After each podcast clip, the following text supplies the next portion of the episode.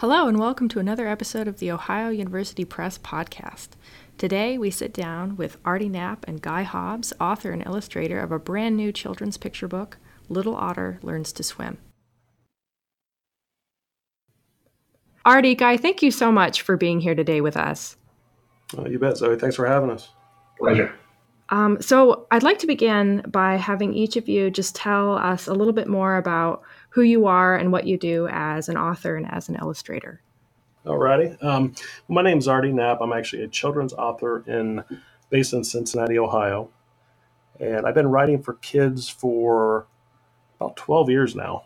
And so this is my third picture book, and the other two were um, Living Green, A Turtle's Quest for a Cleaner Planet, and View from a Zoo.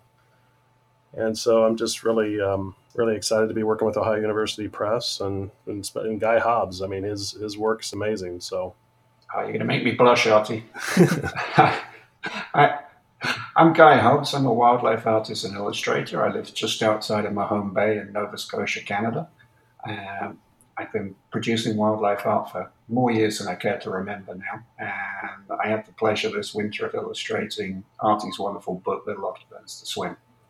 So, Artie, as the author, what inspired you to write a story about river otters? Yeah, you know, it's when I go to schools, I, one of the questions I, I do a lot of author visits. And so the, the one question I get asked probably more than any other is how do you come up with your ideas for stories? And you know, I always tell kids it's sporadic, it's spontaneous, but this was a, a case where it kind of just developed right in front of me. And my daughter, who's eight years old, uh, her name's Alana, she is learning to swim right now. And so, and watching her swim, I, I just, you know, it's one of those things you're, you're, you're sitting there pondering things. And I was wondering, I, I think it's interesting how some animals know how to swim the moment they're born. Um, I mean, above and beyond fish and turtles. I mean, and so, it got me wondering like which animals have to be taught. I mean, have to learn like we do. And so it was just a question I had uh, with myself, wondering about that. And then I started researching that, and sure enough, uh, river otters, as graceful as they are in, in, in, the water, they have to be taught to swim uh, by their mother, usually anywhere from one to three months old. And so that's how the story really kind of came to be. Well, I have Little Otter Learns to Swim in front of me here. These are such beautiful illustrations. Um, Guy, you are a renowned wildlife artist. Uh, so I'm interested, what got you uh, excited about painting wildlife and how do you draw inspiration for your illustrations? Uh, thank you, Zoe. It's very kind of you. I have had a great love of wildlife ever since I was a child. I was fortunate to be raised by parents who had a great love of the outdoors. Um, we used to go on a lot of long walks in the countryside, and they were always drawing my attention to all the wildlife around me. Uh, my father, in particular, was a very, very keen bird watcher, so he got me very interested in, in everything that was around me. And I have had a great love of art all my life, but as with most things in life, it takes somebody smart to point out what you should do. And in my case, it was my wife who has all the good ideas. Um, and she mentioned that I'd never married my love of art and my love of wildlife together. Uh, and that was a bit of a light bulb moment for me. And I've been painting wildlife ever since. So, my question now is what makes river otters such unique and special animals?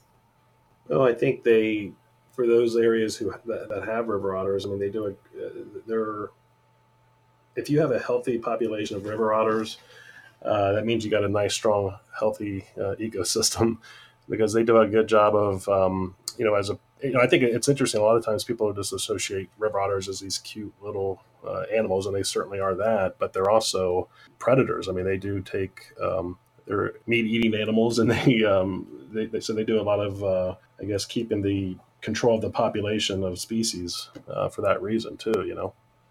And if I can chip in there as well, I, I think otters are uh, a great flagship species for environmental protection for all the reasons that Artie just made, that, that they're an apex species, they're, they're a great indicator species.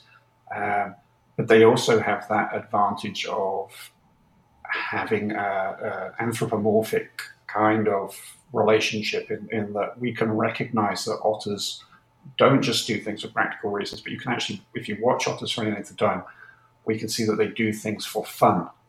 And I think that makes them a great species for engaging people uh, and particularly people who don't necessarily have a massive familiarity with the wildlife around them.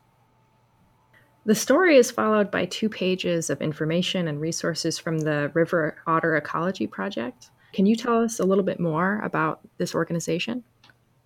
Yeah, absolutely. Um, Megan Isadore, who uh, she's actually one of the co-founders of the River Otter Ecology Project, and they're out in uh, San Francisco area.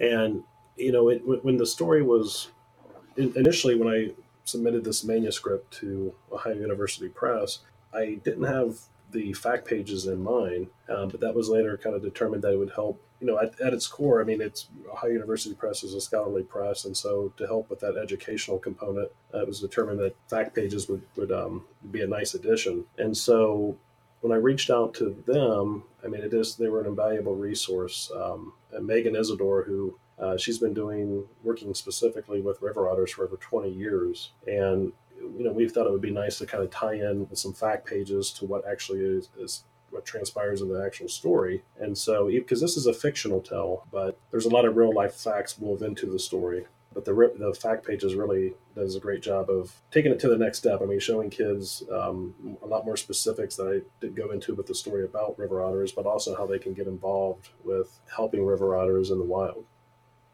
And what makes Little Otter ideal for the classroom with that in mind?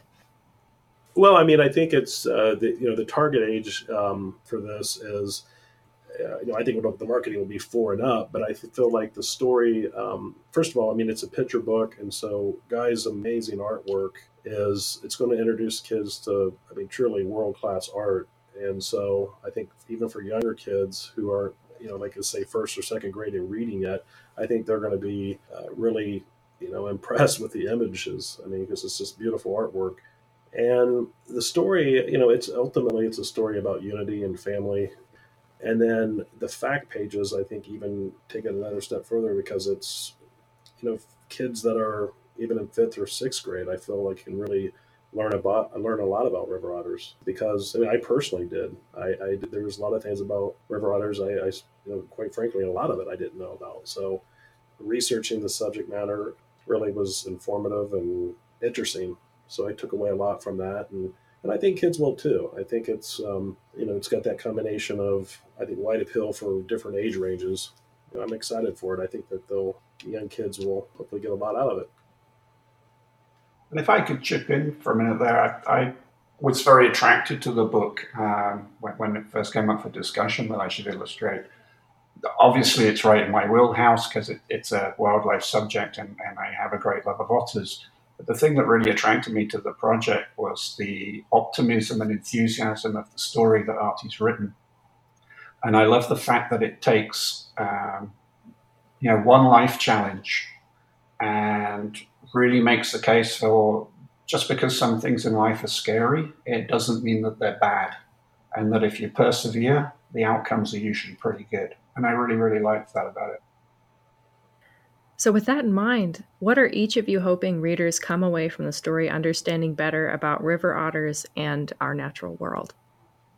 Well, I hope that, me personally, I hope that they, I mean, enjoy the, the, the, story itself, of course, and I have no doubt they're going to love Guy's artwork. Uh, but I hope that they take away the, the message of, you know, kind of follow up on what Guy just said, and that they realize that there are going to be moments in life where, you know, you have to face challenges, but if you do it and, and you have the right people around you. I mean, it's I think the underlining message of the, the story for me was writing a story about uh, family and unity.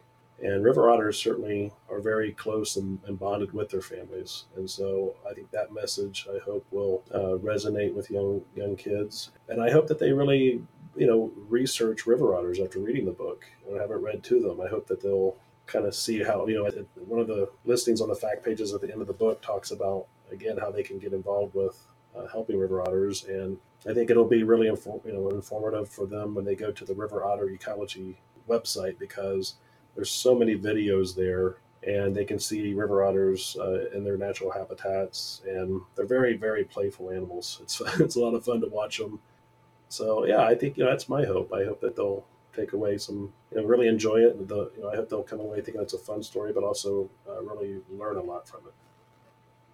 Yeah, I would second that, and I, I feel that anything that encourages, uh, especially young children, to engage with the environment is, you know, a great path to the future.